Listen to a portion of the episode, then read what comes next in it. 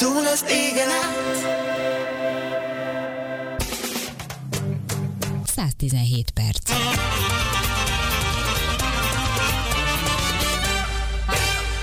Elképzelték már önök, hogy milyen városban szeretnének élni?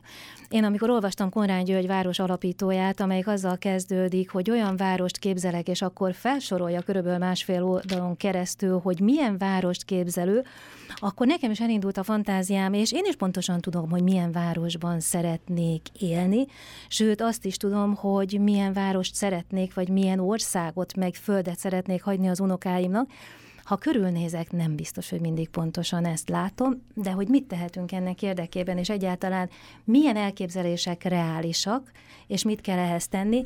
Hát erről fogunk most beszélgetni a jövő városi, városa kapcsán, Alföldi György város tervezői és fejlesztő mérnökkel, egyetemi tanára. Szeretettel köszöntöm. Jó napot kívánok! Hát ön azért már elég régóta foglalkozik azzal, hogy milyen legyen a jövő városa.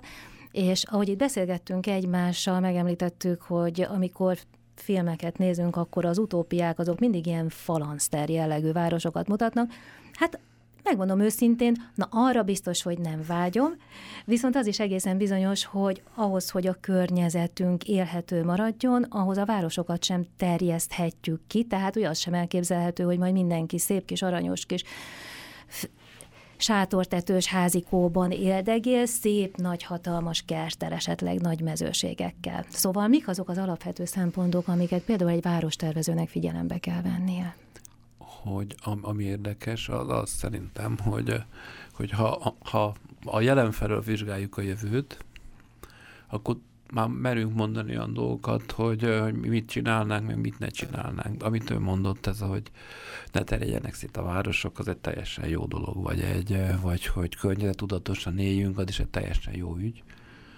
Csak hogy amikor ez, ez a közvetlen jövőnkre megfogalmazunk ilyen igényeket, értékeket, vágyakat, nem biztos, hogy a, a jövő után, tehát mondjuk ha holnapról beszélünk, akkor holnap után nem biztos, hogy ezek fognak teljesülni, hiszen a, a világban a folyamatok nem kiszámíthatók igazándiból.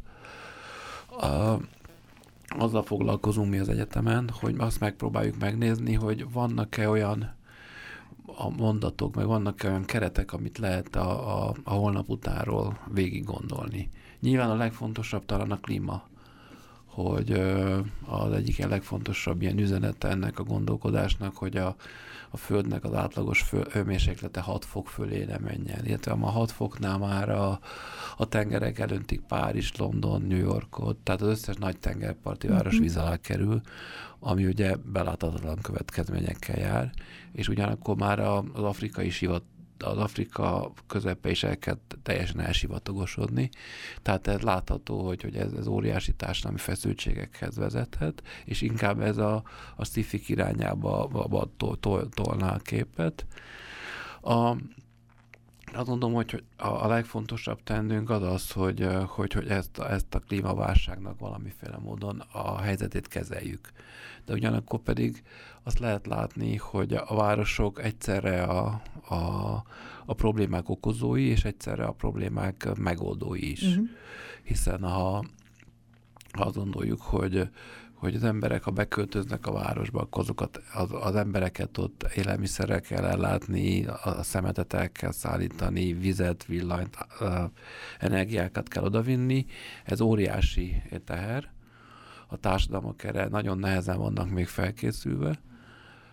Ennek ellentétjeként a, a, a, a, a vidék, a falu nagyon sok helyen már a világban, ma, ma is, Magyarországon is például kezd el néptelenedni tehát ebből óriási konfliktusok származnak. A másik pedig, hogy ugyanakkor pedig ezekben a városokban gyűlik össze az energiafor, tehát az erőforrások, a, a politikai hatalomnak is a nagy része, a gazdasági hatalomnak is a nagy része, és ezek a városokban az innováció, meg az emberek is ezeket a helyeket keresik ahhoz, hogy, hogy jobb állásokat tudjanak szerezni, jobb-jobb helyzetbe kerüljenek, és ezért szinte mindenki elkezd befele jönni a városokba. Tehát itt, itt egyfajta ilyen gondolkozási centrum is kialakul, uh-huh. ez pedig egy, egy, ez egy jó lehetőség arra, hogy új, új, megold, új meg új megoldások találódjanak ki. Tehát én ebből azt gondolom, hogy hogy a városoknak kiemelt szerepe van. Ugye azt biztos mindenki nagyon sokfelé olvasta, hogy 2050 után a városokban lakik az emberiség 70%-a, 2050 után úgy mennyi lesz a föld lakossága, tehát hogy ezek a koncentrálódó városok egyre, egyre komolyabb problémákat, illetve egyre komolyabb kihívásokat okoznak majd az embereknek. Ugyanakkor az érdekes, hogy amikor nézünk ilyen régi történelmi munkákat, mondjuk egy Platont, vagy, vagy Mórus Tamást, akkor amikor a, leírják, hogy milyen társadalmat akarnak, akkor mindig egy városképét ö, mm. vetítik elénk. Ön is mondta Korrád Györgynek a könyvébe, hogy a, hogy, hogy, hogy kiki a saját gondolatai mentén hol negatív, hol pozitív víziókat fogalmaz meg, tehát hogy egy, egy ideális város képét vetítik elég mindig, amikor arra gondolunk, hogy, hogy milyen lesz a Földön az élet. Hogy egy, egyenlőek leszünk, vagy nem leszünk egyenlőek, ugye, hogy, hogy, hogy mit, mit fognak tudni megoldani a városok. Úgyhogy én ezért nagyon óvatosan merek arra bármit is mondani, hogy milyenek lesznek a városok. A, csináltunk ilyen szenáriókat, hogy megpróbáltuk 2050-ig 2050-re egy képet, és ugye itt nem, a, a, nem azt próbálják végig gondolni a, a kutatók, vagy a szakemberek mm. ezzel foglalkoznak, hogy évről évre, napról napra mik fognak történni, mm. hanem egyfajta ilyen víziót fogalmaznak meg, hogy 2050-ben például mi lehet. És hogy 2050-ben azt jósolják a legtöbb szenárió, hogy a mai, a, a ma áll, a 2050-ben az épületeknek a 75%-án ma, ma, ma is áll. Uh-huh. Tehát, hogy nem lesznek óriási különbségek. Hogy hogy borzasztóan függ attól, hogy, hogy kialakulnak-e új energiaforrások, vagy nem. Tehát, hogy megmarad-e, és valószínűleg 2050-ig biztos megmarad ez a gáz, benzin, szén alapú. Hát, mert csak 30 évünk van odáig. Igen. Tehát, hogy, hogy ezek, ezek a nagy, nagy kérdések, hogy 2050 után például kialakulnak-e a fúziós energia, ugye kialakul-e más energiaforrások, hogy elfogy-e valamelyik energiaforrás, ami egy ilyen nehéz helyzetbe hozhatja a világot. Úgy, amikor úgy tűnt még, hogy a benzin el fog fogyni 2050 ut, vagy az olaj, kőolaj el fog fogyni 2050 után, akkor az egy kis reményre adott, ilyen ironikus persze, egy kis reményre adott okot, hogy akkor talán csökkenni fog az üvegházgázok hatása, és akkor a Földnek a klímaállapota jobb lesz, ha valami kényszer folytán uh-huh. változunk meg. És ön is ezt mondta, hogy, hogy mit kell tennünk ehhez. És én azt gondolom, hogy, hogy a környezeti tevékenység, vagy a cselekedetünk a környezetünk iránt, az egy, az, az egy közösségi cselekedetnek kéne lenni, hiszen önmagunkban nem mindig éljük át, hogy, hogy nekünk is minden egyes műanyag pohár megvásárlása, vagy minden egyes ö, ö, nem helyesen lehető energiaforrásnak a használata, vagy a, az, az mennyiben járul hozzá a föld egészének a felmelegedéséhez, mm. és emiatt aztán ez nagyon nehéz az emberekkel ezt elhitetni, végig beszélni, az államoknak ezeket, a, ezeket az intézkedéseket meghozatni, mert nem érzi az ember a napi életében. Ő csak azt látja, hogy jobban él, rosszabbul él, és azt látja, hogy ő számára ez egy, ez egy nagyobb kihívás, hogyha ha minden nap papírzacskót kell elvinnie, vagy, vagy zacskó nélkül kell menni vásárolni, vagy hogy tehát ezek, ezeknek az akcióknak a hatása uh, még úgy érződik, hogy ez csak ilyen fancy dolog, tehát hogy itt még csak uh-huh. uh, itt, itt, itt, itt ilyen csoportérdekek jelennek meg, miközben ezeknek már óriási hatása tudna lenni, hogyha ezek, ezek beépülnének a, a tevékenységünkbe. Tehát a kérdésre visszatérve, én nem vagyok, nem merek mondani képekről, milyen képek lesznek itt. Nyilván a képeket egyébként el tudja képzelni mindenki a fejében, hogyha látjuk a tendenciákat. Nekem egyébként a legnagyobb problémám így általában azzal, ami történik meg, amit elképzelünk, és amit ön is mond, hogy helyesnek tartjuk, hogy egyrészt az egyén felelőssége rendkívüli mértékben elsikkad, mert azt mondjuk, hogy ugyan már most ez az egy pohár, ugyan most ez az egy szívószálasz. Nem oszt nem szoroz, amikor nem tudom én hatalmas gyárak okádják a levegőbe a szemetet, a másik része a dolognak pedig az, hogy olyan, mintha minél magasabb döntéshozói pozícióban lenni, annál jobban eltűnne a józanész, és nyilván a józanészt valami gazdasági haszon, vagy valamilyen haszon oltárán áldozzuk fel, de gyakorlatilag ezen az oltáron feláldozzuk a saját jövőnket is, mert hogy olyan dolgokra nem fordítunk energiát, vagy olyan dolgokat hagyunk a népszerűség miatt megvalósulni, vagy gazdasági haszon miatt, amik aztán folyamatosan továbbra is okozzák a kárt. Tehát azt gondolom, hogy ahhoz, hogy valamiféle gondolkodásbeli változás következzen be, ahhoz nagyon sok olyan impulzusnak kell érnie az embert. Hiszen én magam tudom, hogy én jártam a piacra ugye kiskosárral, eszembe nem jutott, hogy nekem mindenhez acskót kéne adni. Csak tudtam, hogy előbb a krumplit veszem, és utána majd ráteszem a paradicsomot, tehát hogy azért ez nem egy akkora nagy történet. Gyorsan beleszokik az ember abba, hogy nem kell előre gondolkodnia. Majdnem biztos, hogy hogy ez egy kulturális kérdés valójában. Tehát egy társadalmi kulturális kérdés, hogy az emberek hogy tudják meglátni belülről, vagy hogy tudjuk, mint, mint, mint társadalom, mint, mint közösségek, hogy tudjuk az emberekkel ezt megláttatni. Nekem az a tapasztalatom, hogy hogy amikor megijesztik az embereket, akkor sokkal jobban belátják mm. a, a, az érdekeik, a, a közös érdeket, mintha ha nem ijesztik meg, de hogy, hogy ugye nem lehet, tehát államoknak a politikáját nem lehet ilyen ijesztkedésre, ijesztegetésre felépíteni. Én azt gondolom, hogy a közös cselekedeteknek óriási a jelentősége, óriási jelentősége annak, hogy, a, hogy, hogy, hogy lehessen az államokkal párbeszédet folytatni. Tehát egy akár városi kormányzásokban, vagy, vagy állami kormányzásnál lehessen párbeszédeket és ilyen értékeket végigbeszélni.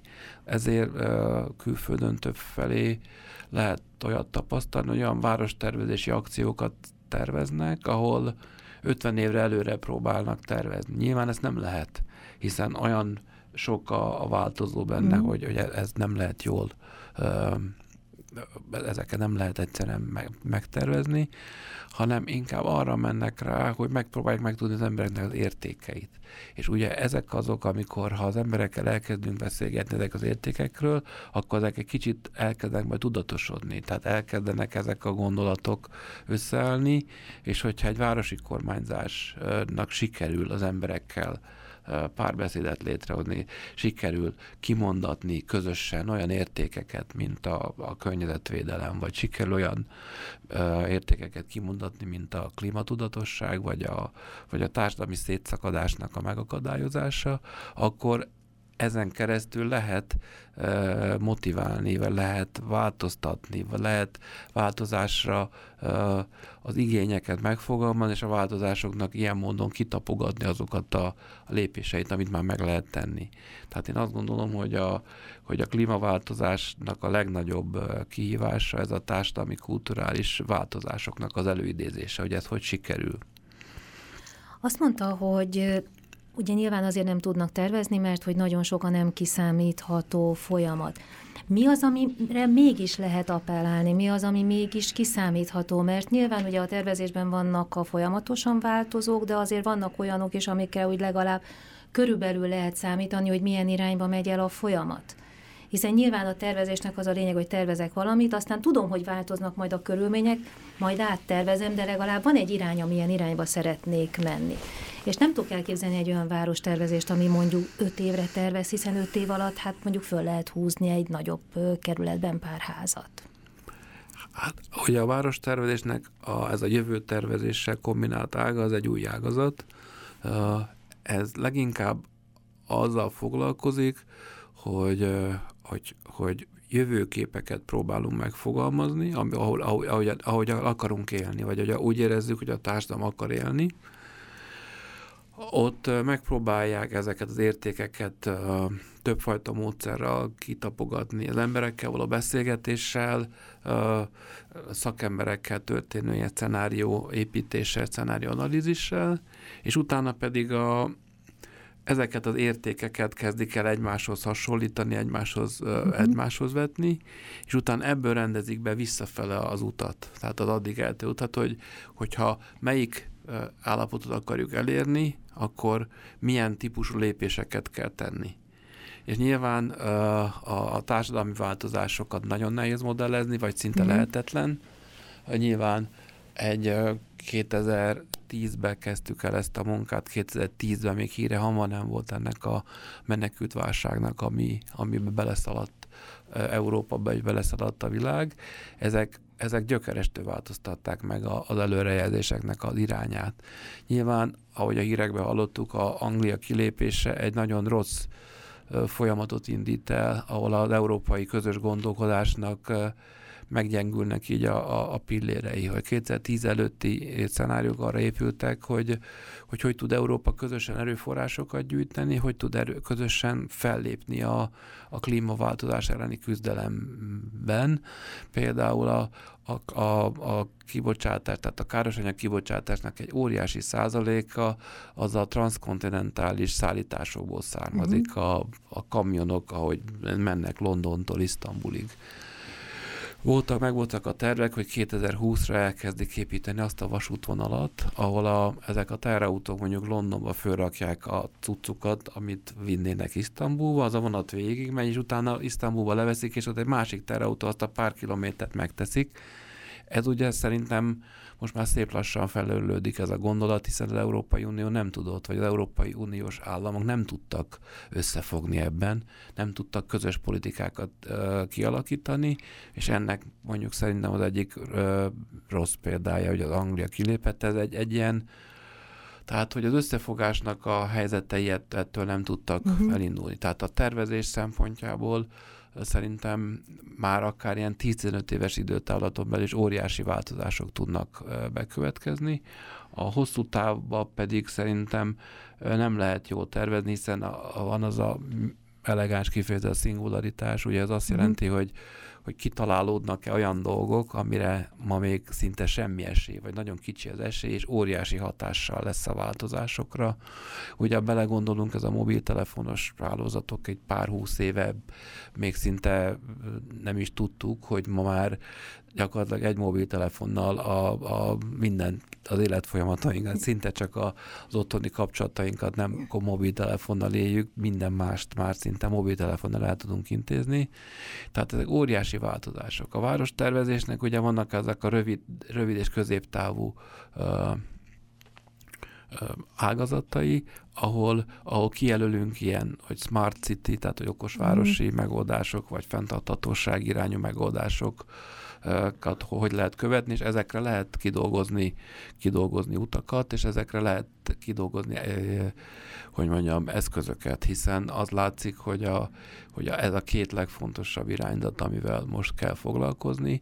A Smart City-vel azért, mert az, ha akarjuk, hanem az végig fog menni rajtunk, hiszen az olyan erősen érdekelt benne mind a, a, a politikai hatalom, mind a gazdasági hatalom, hogy ezek, uh-huh. ez végig fog söpörni rajtunk, mind az emberek, hiszen itt is egy mobiltelefon nézünk itt közben a, a rádió Igen, gyakorlatilag nem alatt. kell egy kompjútert behozni, igen, igen. hanem itt vannak az információk. Tehát, hogy egy Smart City-nél az egyes ember sokkal erősebben meg van győzve arra, hogy ez az ő, ő iránya is, ez neki fontos, uh-huh. hiszen ez egy, egy egy személyes uh, szintig lejön. A fenntarthatóságnál már sokkal nehezebb a kérdés. Ön is mondta ezt a, a kosárba gyűjtöm a krumpit és a dolgokat. Azért azt látom, a boltban nem egy általános megoldás ez még a, akár a fiatalok részéről se tehát akik pedig akik már tudatosan tudják, hogy, hogy a, a fenntarthatóságnak ez, ezek a uh-huh. milyen olyan motorjai vannak, a, amik muszáj lenne meglépni. Tehát én azt gondolom, hogy a várostervezésnek ezek a fő irányai, és nyilván közben ezek a technológiai változások azok, a, amik még nyomják a várostervezésnek a, a, a, a különféle a, aspektusait. És ugye nyilván ön sem említette az okos várost, ami egyáltalán nem biztos, hogy mindig teljesen egyezik azzal a környezetvédelmi és azzal a zöld várossal, amit mondjuk elképzelünk, vagy ami irányba kell menni. Tehát, hogy rengeteg olyan, és akkor még a szociális szolidaritásról nem beszéltünk, és akkor nem beszéltünk még rengeteg olyan dologról, ami megjelenik egy város életében, és ezeket nem biztos, hogy a különféle elképzelések, azok nem párhuzamosan egymás mellett mennek, hanem összehangoltan, és van egy központi cél, amit össze tudja őket hangolni. Mert máskülönben ugye egy okos város, hogyha az szembe megy mondjuk egy egy környezetbarát várossal, akkor hát megint csak ott vagyunk, ahol, egy, ahol a part szakad. Hát az a nagy kérdés, és innentől már ezek a személyes víziók és a, a személyes értékrendeknek a kérdése, hogy, hogy létezik-e olyan fenntartható növekedés, vagy, vagy a növekedés már eleve nem fenntartható. Ugye ez, ez a két nagy uh-huh. irány, a nem növekedés és a növekedés. És ugye amikor a fenntarthatóságról beszélünk, egy okos városról beszélünk, az mindig növekedést mond. Uh-huh. Csak azt mondja, hogy jól akarunk növekedni. Az okosvárosban is benne van az összes komolyabb ilyen okosvárosi terve benne van az, hogy, hogy ezzel csökkenteni tudjuk a forgalmi dugókat, csökkenteni tudjuk a, a mindenfélét, ami káros. Uh-huh. De az még mindig egy növekedés, tehát én azt gondolom, hogy, hogy a, a dolog ott fog eldőlni, hogy lesz-e a nem növekedésnek alternatívája, vagy nem. Ugye vannak már ezek a mozgalmak, ez a, a Slow City, meg egy csomó ilyen, ami megpróbálja a nem növekedésnek a, a, a kereteit, vagy a korlátait megvizsgálni, vagy, vagy a növekedést be lehet olyan faktorokat még belehozni, amit tudod, lelassul, vagy jó irányba megy, uh-huh. de akkor még mindig egy, egy népességnövekedés benne van, akkor még mindig egy többletfogyasztásból származó többletterhelés a földnek, tehát az még mindig, még mindig erősen meghatározza a jövőnket. Tehát én azt gondolom, hogy az okosvárostól nem kell félni. Az okosváros az, az, az ahogy, ahogy elindul, az maga, maga alá fogja hajtani a, a rendszereket, hogy ott egy erős kihívás lesz a versenyképesség ágán, hogyha városok nem lépnek bele ezekbe az eszközökbe, akkor ők lemaradhatnak, ha lemaradnak, akkor onnan el fognak menni az emberek. Tehát azt gondolom, hogy hogy a fenntarthatóság számomra azért szimpatikus, vagy azért érdemesebb vele foglalkozni, hogy, hogy hogy lehet azt megvizsgálni, hogy, hogy a, a környezetet ne károsítsuk annyira, hogy a, hogy a környezete hogy lehet uh, úgy bánni, hogy, hogy ez segítse az embereknek az életét. Hogy a városokban azt végig gondolni a rövid lépésekbe, hogy a, hogy a hogy milyen olyan eszközök vannak, amik, amik nem növelik a, a, a környezeti terhelést, és mégis elkezdik segíteni a városoknak a, a fejlődését, vagy a városokban a való életet. Igen, mert hogy valójában ugye amikor ön arról beszél, hogy egy folyamatos fejlődés, egy folyamatos fogyasztás, növekedés, és mindegy, hogy most ez kicsit vagy nagyon, azért azt látjuk, hogy a mai fogyasztásunknak is van egy nagyon nagy része, ami valójában mondjuk ki fölösleges. Tehát rengeteg fölösleges dolgot csinálunk, fogyasztunk, és akkor itt ugye elkezdhetjük az élelmiszer felesleggel egészen odáig, hogy hány fokra fűtjük a lakást, ahelyett, hogy fölvennénk egy pulóvert, meg a szórakozásainktól kezdve, és az embereket nagyon nehéz visszafogni. De van egy olyan réteg, van egy olyan kényszer, ahogy ön is mondta, amikor az ember rájön arra, hogy vagy szeretne a gyerekeinek egy használható földet tovább örökíteni, vagy nem. És én azt tapasztalom, hogy egészen addig, ameddig ezeket lesöpörjük az asztalról, addig ezek ilyen kávéházi eszmecserék maradnak, és közben ugyanúgy meg fogjuk inni az Isten tudja honnan származó kávét, és közben remekült csetelünk az új telefonunkon, és, és nem akarunk már, nem tudom én, öt évvel tele, előtti, ezelőtti telefonon beszélni, mert hogy úgy tűnik, mintha rajtunk nem múlna, viszont megváltjuk a világot. Ezt a pontot mivel lehetne egy kicsit átugrani? Én azt gondolom, hogy nem a város tervezőknek a, a feladata Nem, lesz, tudom, tehát, csak nyilván, hogy... mint hogy ön sokat gondolkozik erről, meg világos, magánéletben is találkozik ezzel a helyzettel. Világos, erre azért mondtam azt, hogy hogy, hogy ez a legnagyobb fordulópont, hogy az ember magától meg tud-e változni, a közösségek maguktól tudnak-e új értékeket ö, ö, beépíteni a saját rendszereikbe, tehát tudnak-e ö, a, a katasztrófa előtt, tudnak-e, meg tudják-e lépni ezeket a lépéseket ez egy jó kérdés. A filmekben ugye azt látjuk, hogy ezt nem tudják, hiszen a sci ugye rendre... Lehet, hogy másféle filmeket kéne gyártani, hogy elhiggyük magunkról, hogy tudunk ilyet. Igen, 927-ben azt hiszem elkészült a Metropolis című film, ugye ami Metropolis film utána azóta szinte ilyen ikonként határozza meg valamennyi ilyen cifinek a, a képi világát, a, a, a, a, társ, a, a, a hozzátársult ilyen társadalmi víziót, ugye az a, az a nagyon nehéz, hogy majdnem mindegyik ilyen vízió, ez a, ez a, a, a azokról beszél, akiknek van, meg azokról beszél, akiknek nincs. És uh-huh. ugye eleinte csak erő, fizikai erőforrások, ugye a mai filmek most már ez a hogy a felő alapú társadalomban ki az, ki az információ, ki az az információ mennyiség, amivel, amivel lehet a világokat megváltoztatni. És most már látszik, hogy, hogy, hogy óriási változásokat lehet elérni pusztán egy internetes beavatkozással egy ország életébe. Tehát ugye az látszik, hogy, hogy, hogy nagyon nehéz ezt, ezt, ezt az új világot megfogni. Nagyon nehéz ebbe a világba egy olyan víziót, ahol a, az egyenlőség, vagy a szolidaritás, meg ezek az elvek elterjednek, és, és egy ilyen uralkodóvá válnak, vagy hogy a közösségek tudnak olyan erőre kapni, hogy tudják kontrollálni azokat, akik, akik megpróbálnak ebből, ebből valamilyen módon ki, ki, ki, kiugrani, ezt nem tudom, ez, ez már szerintem innentől ez ilyen írói vagy ilyen filozófusi feladat.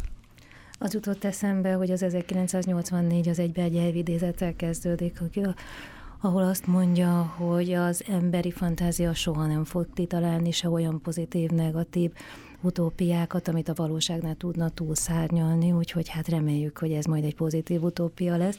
De azért még beszélgessünk róla. Én nagyon szépen köszönöm a Földi Györgynek, aki városfejlesztő és tervező építész, hogy itt volt velünk, és hát remek városokat tervezem. Én, én is köszönöm szépen.